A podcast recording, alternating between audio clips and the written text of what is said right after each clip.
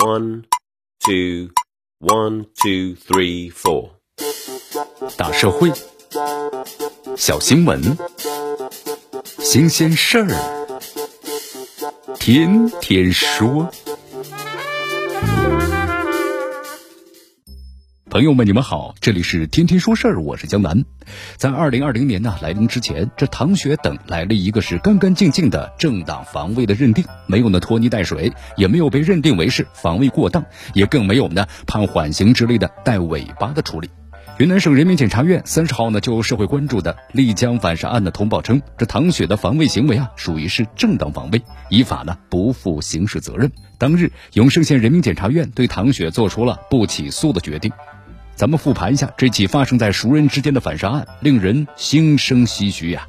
二零一九年二月八日，也就是大年初四的时候，二十三时左右，二十五岁的女子唐雪乘车返家，路遇呢李德香无故拦截。唐雪之后啊，把这事儿呢告诉了其父亲，在评理的时候，这李呢就踢了唐父，并且发生了厮打。这李声称啊，要喊人把唐家呢是一家人砍死。二月九号凌晨一点钟左右，手持菜刀啊，对唐家大门进行了砍砸，并且用脚呢踹这个大门。唐雪出门查看的时候，李德香朝唐雪的腹部呢踢了一脚，并继续挥拳呢击中了唐雪的左脸部。但唐雪拿水果刀反抗，致李德香死亡了。你看这拉车打人，威胁砍全家，深夜呢持刀砸门，继续打人。身高一米九的李德香在深夜里屡次对唐家妇女寻衅。最终啊，被反杀的结局成了这则悲剧的开端。咱们不得不说呀，这个本案到底是不是构成正当防卫，之前呢有很大的争议。因为在中国以往的司法实践之中，认定呢正当防卫的边界是相当逼仄的。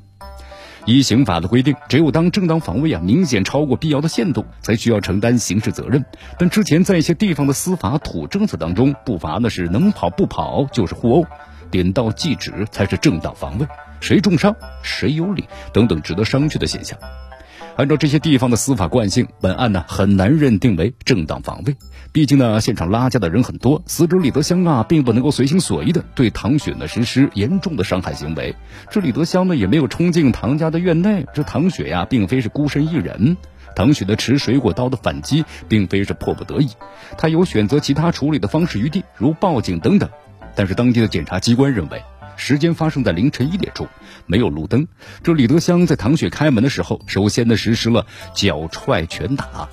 此时要求唐雪经正当防卫的准确把握，既不可能也不能实现。以社会一般人的认知水平来看，凌晨一点钟，一群之前的发生过冲突的人不断的砸门叫喊，唐雪呢对侵害实施必要的反抗是合理、合情和合法的。唐雪持水果刀挥刺，属于是持续被殴之后呢恐惧激愤的。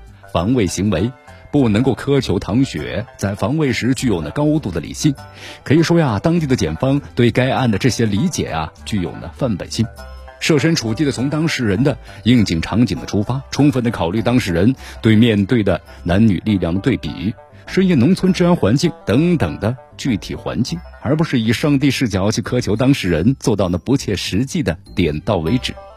就在今年三月的全国两会上，最高检察长的张军在论及正当防卫的时候，就明确提出法不能够向不法让步，铿锵有力，掷地有声。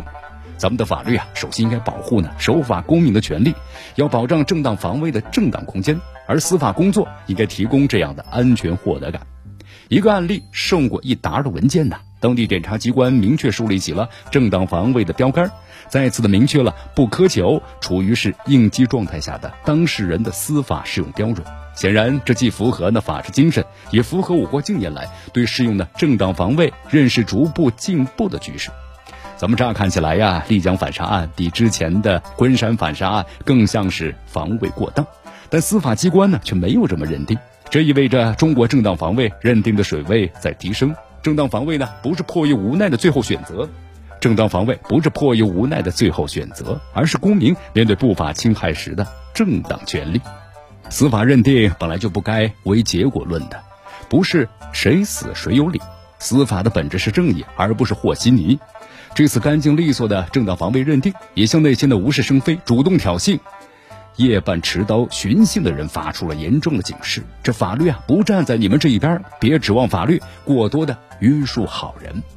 这里是天天说事儿，我是江南。今天节目到此结束，也是二零一九年的最后一期。在此呢，祝愿大家新年快乐，新的一年继续的支持江南，以及天天说事儿。